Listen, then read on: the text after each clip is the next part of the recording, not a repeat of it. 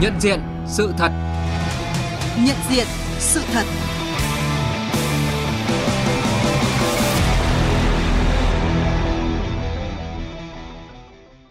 Thưa quý vị và các bạn, không phải bây giờ mà ngay từ Đại hội 6 khi bắt đầu công cuộc đổi mới, chuyển từ nền kinh tế tập trung bao cấp sang kinh tế nhiều thành phần, Đảng ta đã khẳng định đổi mới tổ chức và phương thức hoạt động của hệ thống chính trị không phải là hạ thấp hoặc thay đổi bản chất của nó, mà là nhằm tăng cường vai trò lãnh đạo của Đảng, hiệu lực quản lý của nhà nước. Phát huy quyền làm chủ của nhân dân nghĩa là tăng cường sức mạnh và hiệu lực của chuyên chính vô sản, là làm cho các tổ chức trong hệ thống chính trị hoạt động năng động hơn, có hiệu quả hơn. Quan điểm kết hợp ngay từ đầu đổi mới kinh tế với đổi mới chính trị, lấy đổi mới kinh tế làm trọng tâm, đồng thời từng bước đổi mới chính trị, được Đảng ta khẳng định xuyên suốt qua các kỳ đại hội. Thế nhưng, vẫn có những ý kiến cố tình không hiểu những sự thật đó, thậm chí còn xuyên tạc với luận điệu. Đổi mới kinh tế đã đến lúc phải thay đổi chế độ chính trị. Đây là luận điệu sai trái cần được nhận diện rõ để kiên quyết đấu tranh cùng bàn luận về chủ đề này trong chuyên mục Nhận diện sự thật là giáo sư tiến sĩ khoa học Phan Xuân Sơn, giảng viên Học viện Chính trị Quốc gia Hồ Chí Minh. À, xin chào giáo sư tiến sĩ Phan Xuân Sơn ạ. À, xin chào biên tập viên VOV, xin kính chào quý vị thính giả nghe đài. Vâng, chúng ta sẽ cùng nhau nhìn lại luận điệu mà các đối tượng mang danh phản biện dân chủ thường lợi dụng để hiểu sai về vấn đề đổi mới kinh tế và đổi mới chính trị ở Việt Nam.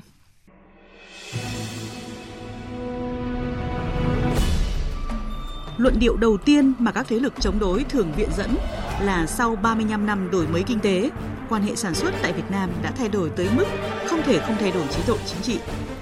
Chính bởi vậy mà các đối tượng này xuyên tạc về chủ trương phát triển kinh tế thị trường định hướng xã hội chủ nghĩa ở nước ta bằng luận điệu đã chấp nhận kinh tế thị trường thì phải vận hành và tuân thủ theo quy luật của thị trường.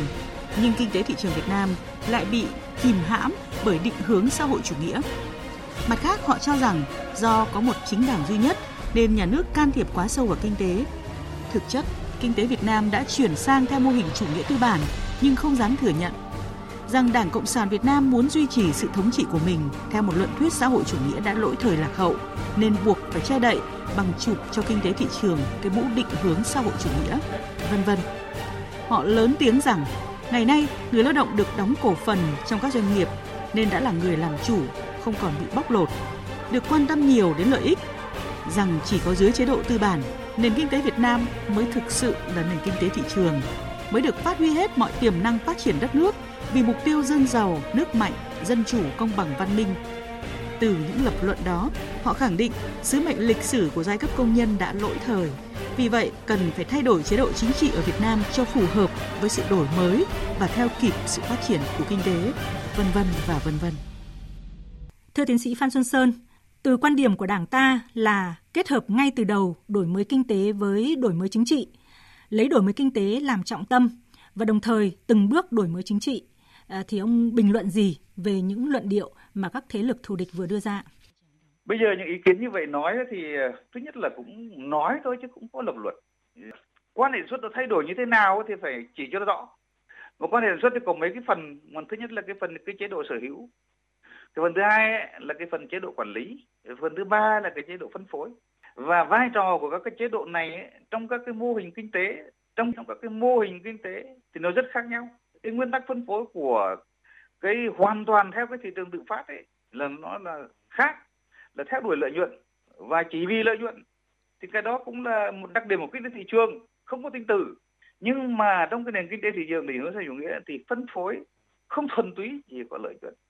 Và ngoài cái lợi nhuận đấy còn có đóng góp vốn, đóng góp sự lao động rồi có cái vấn đề trách nhiệm xã hội, rồi nào có cái chuyện xóa đói giảm nghèo, rồi bênh vực những cái người dễ bị tổn thương, để không ai để lại phía sau. Thì cái đó trong nền kinh tế thị trường cổ điển đấy hay là ngày xưa đấy lúc ban đầu đấy nó không có cái đó. Nền kinh tế thị trường văn minh hiện nay ở các nước nhìn chung đều có đề cập cái đó ở mức độ khác nhau. Nhưng mà nền kinh tế thì chúng chúng ta đấy cái đó là thành cái cương lĩnh, cái chương trình hành động chung của toàn đảng, toàn xã hội, của chế độ chế độ chính trị. Thì tất nhiên là có thể đạt được nhanh hay chậm ít hay nhiều, nhưng đó là mục tiêu con đường chúng ta phải làm. Đấy, thì nó khác là khác chỗ đó. Vậy thì cái chế độ chính trị mà dựa trên những cái quan hệ thị trường như vậy thì có tốt không? Thế tôi nghĩ là rất là tốt, rất phù hợp và rất nhân văn, nhân đạo. Đó, rất là thấm nhuần cái tinh thần cộng đồng của người Việt Nam, văn hóa cộng đồng của người Việt Nam. Đó. không chỉ đơn giản chỉ là mạnh ai nấy được. Bây giờ nói thêm một chút là về cái chính trị cái nền chính trị cái chế độ chính trị trên nền kinh tế thị trường định hướng sử dụng cái đó. Thì có gò ép hay không? Tức là um, các ý kiến cho rằng là ta gọi là nền kinh tế thị trường định hướng xã hội chủ nghĩa là bởi vì cái tính chính trị uh, nó gò ép vào nền kinh tế thị trường. Và cũng xin thưa rằng là không có nền kinh tế thị trường nào không có bóng dáng của cái mối quan hệ của chính trị vai trò của chính trị. Chỉ có là nhiều ít và uh, mục tiêu như thế nào mà thôi kể cả nền kinh tế thị trường tự do. Như ông phân tích thì đổi mới chính trị phải đồng bộ với đổi mới kinh tế ở Việt Nam. Vậy chúng ta hiểu đổi mới chính trị một cách đầy đủ là như thế nào? Thưa giáo sư tiến sĩ khoa học Phan Xuân Sơn ạ. À, đổi mới chính trị đó. Thì trong cái chính trị của chúng ta là có mấy cái vấn đề thế này này. Chúng trước hết nói chính trị là gì. Chính trị là một cái hệ thống mở đó đó. Nó cho biết rằng là ai nhận được cái gì nhận được bao nhiêu và nhận khi nào. Tức là phân phối các cái giá trị. Ờ, phân bổ các giá trị mà trong các cái giá trị đấy thì quan trọng nhất là các cái lợi ích. Mà trong các lợi ích thì quan trọng nhất là các lợi ích kinh tế. Thế thì cái chính trị là như vậy. Vậy thì đổi mới chính trị là đổi mới cái đó. Đó, nếu ta không nói đến chế độ mà ta nói chỉ nói đổi mới chính trị là đổi mới cái đó. Thì nó liên quan đến cái chỗ nền kinh tế của chúng ta đấy. Sở hữu này, quản lý này, phân phối này. Để làm thế nào đó để đừng có bất bình đẳng này. Đừng có ai để lại phía sau này. Đừng có cách biệt giàu nghèo này đừng có mất cân đối này, tạo ra các khủng hoảng này.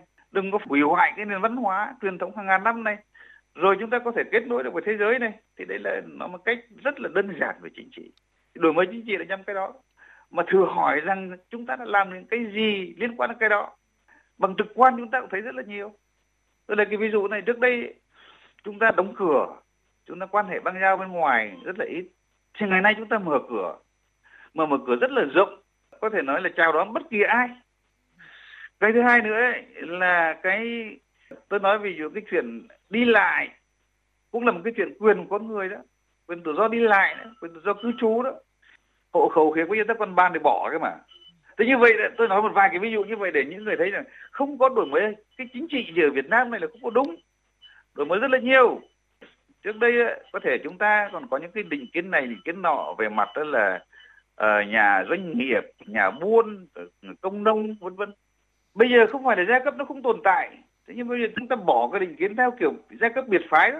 Nhà doanh nghiệp là cứ kinh doanh và chúng ta vẫn tôn vinh. Người nông dân mà kinh doanh giỏi chúng ta cũng tôn vinh. Công nhân mà lao động giỏi chúng ta cũng tôn vinh.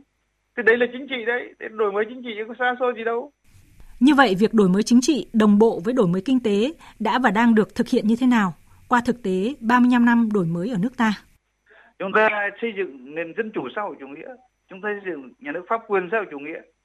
Mà cũng xin nói với các uh, những cái ý kiến tranh luận rằng á, là những cái đó trên thế giới hiện nay ấy, đã xây dựng hàng trăm năm. Nhưng mà thành tựu thì cũng chưa chắc đạt được nhiều. Những cái nước gần chúng ta cũng như vậy. Mà nước ta thì cũng mới xây dựng nói thực và nói thì cũng cỡ cỡ thực tế xây dựng bắt xây dựng trên 20 năm thôi. Nhưng mà những thành tựu là cũng rất lớn. Tuy nhiên cũng phải nói rằng là còn nhiều thiếu sót. Đó còn nhiều khó khăn bởi vì cái đó không chỉ là do những người chủ trương xây dựng chủ nghĩa xã hội hay là xây dựng nền dân chủ xã hội chủ nghĩa, mà do cái trình độ của chúng ta bước vào cái sự phát triển văn minh như là kinh tế thị trường, như là nhà nước pháp quyền á, là chúng ta đi sau, chúng ta còn chậm. Dựa trên hàng ngàn năm lịch sử của nhà nước chuyên chế và hàng cả đến trăm năm sự thống trị của chủ nghĩa thực dân, và chúng ta trở thành nước cái cái văn hóa chính trị, nhiều khi chúng ta lại còn chưa đáp ứng được yêu cầu đó. Và chúng ta phải tháo gỡ thôi cái đó không thể trách rằng là cái chủ trương của chúng ta là chúng ta uh, không đổi mới chính trị chúng ta đổi mới chính trị. Nhưng mà có thể nói rằng là cái thành quả nó chưa được như mong muốn. Thì những cái mà chúng ta phát hiện ra đó thì chúng ta đều phải đổi mới cả. Ví dụ như cả các hành chính đó ảnh hưởng đến các nhà đầu tư. Thì chúng ta cải cách mở rộng thậm chí trong giải thảm cho các nhà đầu tư mà.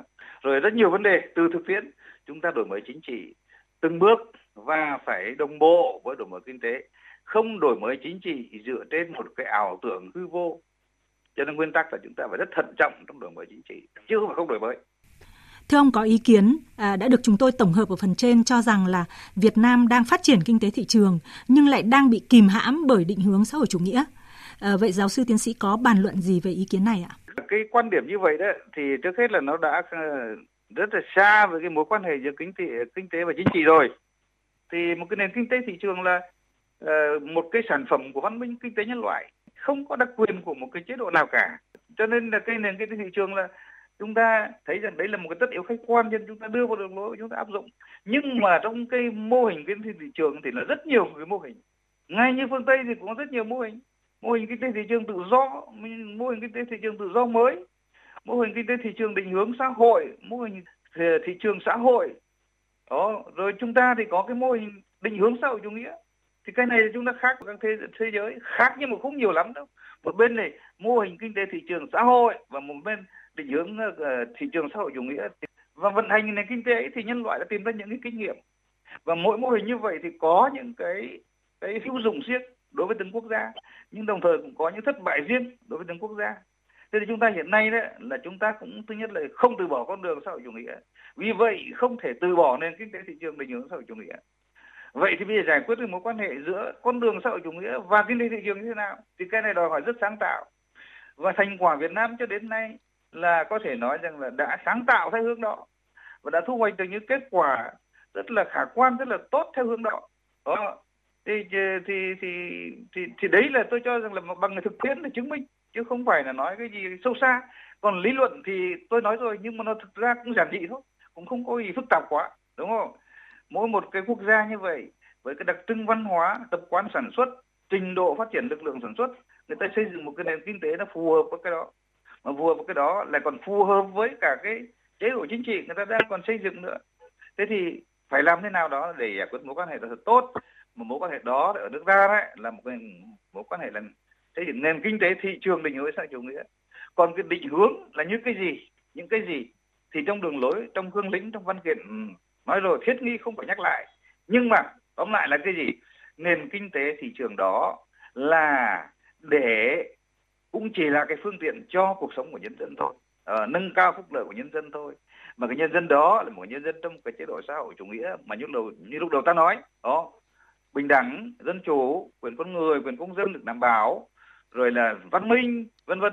Thì cái nền kinh tế thị trường phục vụ cái đó. Vâng và trong cái bài viết một số vấn đề về lý luận và thực tiễn về chủ nghĩa xã hội và con đường đi lên chủ nghĩa xã hội ở Việt Nam thì Tổng Bí thư Nguyễn Phú Trọng đã nêu rõ những đặc trưng của nền kinh tế thị trường định hướng xã hội chủ nghĩa ở nước ta. À, ông nghĩ gì về những điều này, đặc biệt là sự kết hợp giữa kinh tế và xã hội? Cái điều đó thì ờ, Tổng Bí thư đã nói rõ rồi. Tức là cái mục tiêu con người, cái mục tiêu xã hội, cái mục tiêu nhân đạo, cái mục tiêu công bằng bình đẳng và không để ai để lại phía sau đấy, đấy là mục tiêu của nền kinh tế chúng ta. Nó khác với cái mục tiêu săn lùng lợi nhuận. Thì đấy là có lẽ là cái mang tính bản chất nhất liên quan đến cái nền kinh tế thị trường định hướng xã hội chủ nghĩa của chúng ta. Tôi hoàn toàn nhất trí với cái đó và chúng ta trong thực tiễn thì đã cố gắng thực hiện những cái đó. Càng ngày càng tốt hơn. Tuy nhiên cũng còn nhiều vấn đề còn nhiều cái khuyết điểm cần phải giải quyết chứ không phải là mọi việc đã xong xuôi nhưng mà càng ngày càng tốt hơn xin cảm ơn những chia sẻ của ông.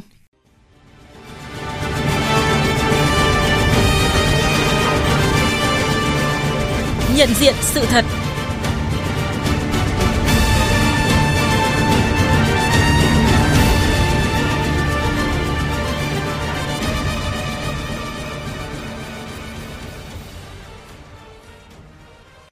Thưa quý vị và các bạn, à, cũng trong 35 năm đổi mới vừa qua, Đảng ta đã nghiên cứu và xây dựng một hệ thống lý luận chính trị khá hoàn chỉnh. Trong đó, lý luận về đường lối đổi mới, về chủ nghĩa xã hội và con đường đi lên chủ nghĩa xã hội của Việt Nam ngày càng hoàn thiện, sáng rõ hơn và từng bước hiện thực hóa.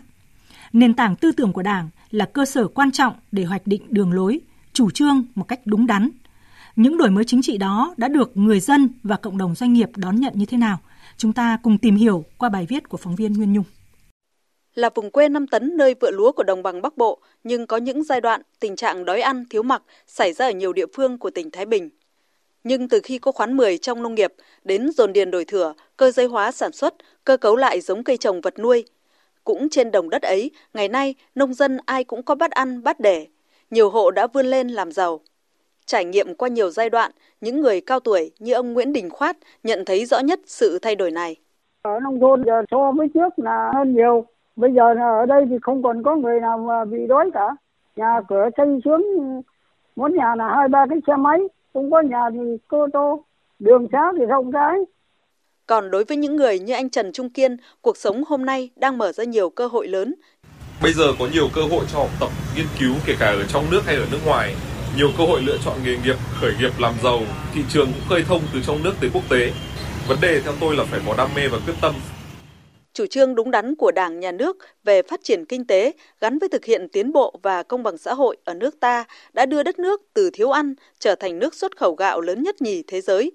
Từ một nước nghèo nàn, lạc hậu, chậm phát triển trở thành một nước đang phát triển, có thu nhập trung bình. Nỗ lực trên mọi mặt, trong đó có đổi mới vững chắc về chính trị của Đảng ta đã được bạn bè quốc tế tin tưởng đánh giá cao. Đến nay, Việt Nam có quan hệ với hầu hết các nước trên thế giới, tham gia nhiều tổ chức quốc tế và là thành viên đối tác tin cậy và có trách nhiệm của cộng đồng quốc tế.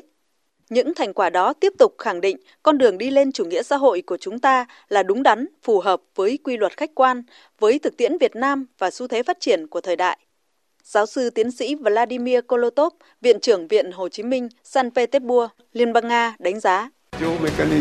Quan niệm phát triển kinh tế thị trường định hướng xã hội chủ nghĩa là một bước phát triển về tư duy, một đột phá lý luận rất sáng tạo của Đảng Cộng sản Việt Nam. Đến năm 2045, khi Việt Nam trở thành nước phát triển có thu nhập cao, thì mô hình này sẽ không chỉ là của riêng Việt Nam nữa, mà đối với cả thế giới, đó sẽ trở thành mô hình rất thuyết phục. Tuy vậy, trong văn kiện các kỳ đại hội, Đảng ta luôn khách quan, thẳng thắn chỉ rõ những khuyết điểm, hạn chế trong quá trình lãnh đạo, chỉ đạo, thực hiện để có giải pháp tháo gỡ, đẩy lùi. Đổi mới kinh tế luôn kết hợp với đổi mới chính trị. Trách nhiệm của người đứng đầu ngày càng được xem xét nghiêm túc. Trong công việc, ngày càng rõ người, rõ việc, rõ trách nhiệm. Cải cách hành chính được đẩy mạnh, tạo điều kiện thuận lợi cho người dân, doanh nghiệp, thuận lợi trong thu hút đầu tư, quyết tâm ngăn chặn và đẩy lùi tình trạng suy thoái về tư tưởng chính trị, đạo đức lối sống, trước hết là cán bộ lãnh đạo quản lý các cấp, nhằm làm cho tổ chức đảng và bộ máy nhà nước ngày càng trong sạch, vững mạnh, giữ vững bản chất cách mạng, nâng cao năng lực lãnh đạo và sức chiến đấu của đảng, là một đổi mới căn bản được nhân dân đồng tình ủng hộ. Thưa quý vị và các bạn, à, qua phóng sự vừa rồi thì có thể thấy công cuộc đổi mới kinh tế đồng bộ và đổi mới chính trị mà Đảng ta luôn chủ trương suốt từ Đại hội 6 đến nay luôn nhận được sự đồng thuận của các tầng lớp nhân dân. À, sự ghi nhận đó cho thấy luận điệu của các thế lực cơ hội thù địch về đổi mới kinh tế và đổi mới chính trị ở nước ta rằng đổi mới kinh tế đến mức không thể không thay đổi chế độ chính trị thực chất là luận điệu phi lý, không có cơ sở khoa học và đi ngược lại với lợi ích quốc gia dân tộc. À, thưa tiến sĩ Phan Xuân Sơn, Đảng ta đã khẳng định qua các kỳ đại hội là đổi mới chính trị không có nghĩa là thay đổi chế độ chính trị, thay đổi bản chất của chế độ chính trị xã hội, càng không phải là thực hiện đa nguyên chính trị, đa đảng đối lập, mà là để phát huy vai trò tích cực của chính trị trong phát triển kinh tế xã hội, phát huy đầy đủ quyền làm chủ của nhân dân. Ông có thể phân tích thêm về nội dung này ạ? Đổi mới chính trị và thay đổi chế độ chính trị trước hết phải nói là khác nhau rất lớn cái đã. Đổi mới chính trị có thể nói cái bản chất của chế độ chính trị đó, những tính chất căn bản của nó thì vẫn còn giữ vững nhưng ta đổi mới những cái yếu kém những cái lạc hậu những cái không hữu dụng thậm chí là những cái có thể cản trở cho cái sự phát triển của nền kinh tế hay là cho sự tiến bộ xã hội nói chung và cái này là làm rất phù hợp rất là là, là đúng những cái mà ưu điểm ta phát huy quyết điểm người ta khắc phục. Thì đấy là tôi cho là đổi mới, và chúng ta đang làm theo cái đó. Thế bây giờ, những cái ờ, các thế lực thù địch ấy hoặc là một số cái ờ, nhà nghiên cứu có tính cực đoan một chút đấy thì muốn là thay đổi hết, thay đổi hết theo hướng nào, thì thậm chí họ chưa rõ, thế nhưng mà cứ thay đổi ra. Tức là phải bỏ cái sự lãnh đạo của đảng này, bỏ cái chế độ nhà nước này này. Bởi vì các cái mô hình chính trị tiên tiến nhất hiện nay thì nước ta, những yếu tố tích cực và phù hợp với đất nước chúng ta chúng ta đều có cập nhật cả. Còn yếu tố chưa tích cực, không phù hợp, thì còn cần phải nghiên cứu, còn cần phải làm rõ và phải rất thận trọng để áp dụng. Bởi vì cái chính trị nó nhạy cảm nữa nó liên quan đến số phận của không chỉ một người, không chỉ một họ, mà nó liên quan đến cả hàng chục triệu con người, đến cả một quốc gia, một dân tộc. Chỉ một quyết định sai lầm đó thì nó thay đổi tiêu cực rất là lớn, ảnh hưởng số phận của cả trăm triệu con người. Ờ, thưa ông, qua những thành quả đạt được và những bài học thực tiễn cho thấy một điều là Đảng ta đã tiến hành đổi mới kinh tế đi đôi với đổi mới chính trị một cách thận trọng, nguyên tắc và không vội vã khi chưa đủ căn cứ. Vậy quan điểm của ông về vấn đề này như thế nào? Chúng tôi cho rằng đó, một là đổi mới chính trị là rất quan trọng bởi vì ấy, là cái đổi mới chính trị nó liên quan đến số phận của các quốc gia hiện nay có một khái niệm là các quốc gia thất bại đó, là những quốc gia đó là không làm chủ được cái đời sống chính trị của mình nhà nước không quản lý được nền kinh tế cũng như là xã hội. Và ở đó thì kinh tế thì khủng hoảng, xã hội thì chia rẽ, thu nhập thì giảm sút, kinh tế thì không tăng trưởng. Đấy là các quốc gia thất bại. Mà nguyên nhân các quốc gia thất bại này đó thì chủ yếu chính là bởi vì không rõ được mô hình chính trị phát triển của họ. Và có thể áp dụng một số cái cải cách là không phù hợp, hoặc là nóng vội, hoặc là quá bảo thủ quá cá nhân với các lợi ích nhóm, duy trì quá lâu các cái lợi ích nhóm, làm cho các quốc gia thất bại. Và chúng ta rất may mắn là chúng ta không thuộc một các loại quốc gia như vậy. Và chúng ta là một quốc gia có thể nó cũng đang được ưa chuộng. Xin nói như thế. Cho nên đổi mới chính trị là phải rất cân nhắc. Đây là nguyên tắc và đảng ta đưa ra rồi, phải rất thận trọng, cân nhắc. Và có lộ trình, có từng bước. Đấy. và đổi mới chính trị là khác với thay đổi chế độ chính trị. Thay đổi chế độ chính trị thì ta có thể về cơ bản là bỏ hết những cái cũ thay vào đó những cái mới. Thì cái mới đó là cái gì thì phải rõ. Chứ không rõ thì không thể thay đổi được. Còn cái mới thì chúng ta vẫn cơ bản là giữ được cái nền tảng của cái hệ thống chính trị đang có. Nhưng ta tiếp thu được những cái yếu tố tích cực những cái đã chắc chắn là có hữu dụng những cái đem lại cái lợi ích cái sự phát triển của đất nước phồn vinh cho nhân dân thì chúng ta áp dụng. À, xin trân trọng cảm ơn giáo sư tiến sĩ phan xuân sơn.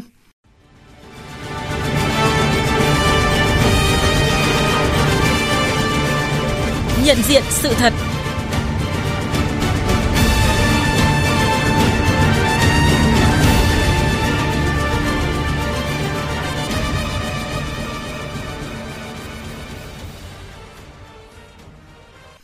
Thưa quý vị và các bạn, đổi mới không gì khác là phải hướng tới xây dựng một đất nước phồn vinh, hạnh phúc, ở đó có công bằng, dân chủ, kỷ cương và văn minh, tất cả vì hạnh phúc, ấm no của nhân dân. Đổi mới chính trị là để chính trị đồng bộ với kinh tế, là để phát huy vai trò tích cực, năng động của nó trong phát triển kinh tế nói riêng, phát triển tất cả lĩnh vực của đời sống xã hội nói chung. Chính bởi vậy, đổi mới chính trị không phải là đổi mới chế độ chính trị, càng không phải là đổi mới kinh tế đã đến lúc phải thay đổi chế độ chính trị như những phát ngôn thiếu tính xây dựng, lạc lõng, không đúng với tình hình thực tiễn Việt Nam hiện nay. Chuyên mục nhận diện sự thật hôm nay xin được tạm dừng tại đây. Chuyên mục do các biên tập viên Mỹ Hà, Hằng Nga, Nguyên Nhung biên soạn và thực hiện, chịu trách nhiệm nội dung nhà báo Nguyễn Vũ Duy. Xin chào và hẹn gặp lại. Xuất nhập khẩu đạt kỷ lục mới trên 660 tỷ đô la Mỹ. Cán cân thương mại tiếp tục cân bằng và có xuất siêu, dự báo trên 2,3 tỷ đô la. Thu hút đầu tư trực tiếp nước ngoài FDI tăng 9% so với năm 2020, vượt mốc 31 tỷ đô la. Thu ngân sách về đích sớm, vượt kế hoạch tiến độ một tháng. Đó là những điểm sáng trong bức tranh kinh tế 2021 có nhiều gam trầm bởi ảnh hưởng nặng nề của dịch Covid-19. Cùng nhìn lại kinh tế năm 2021, triển vọng phục hồi, tăng trưởng năm 2022 trong câu chuyện thời sự phát sóng trực tiếp lúc 7 giờ 15 phút thứ năm ngày 30 tháng 12 trên kênh thời sự VOV1.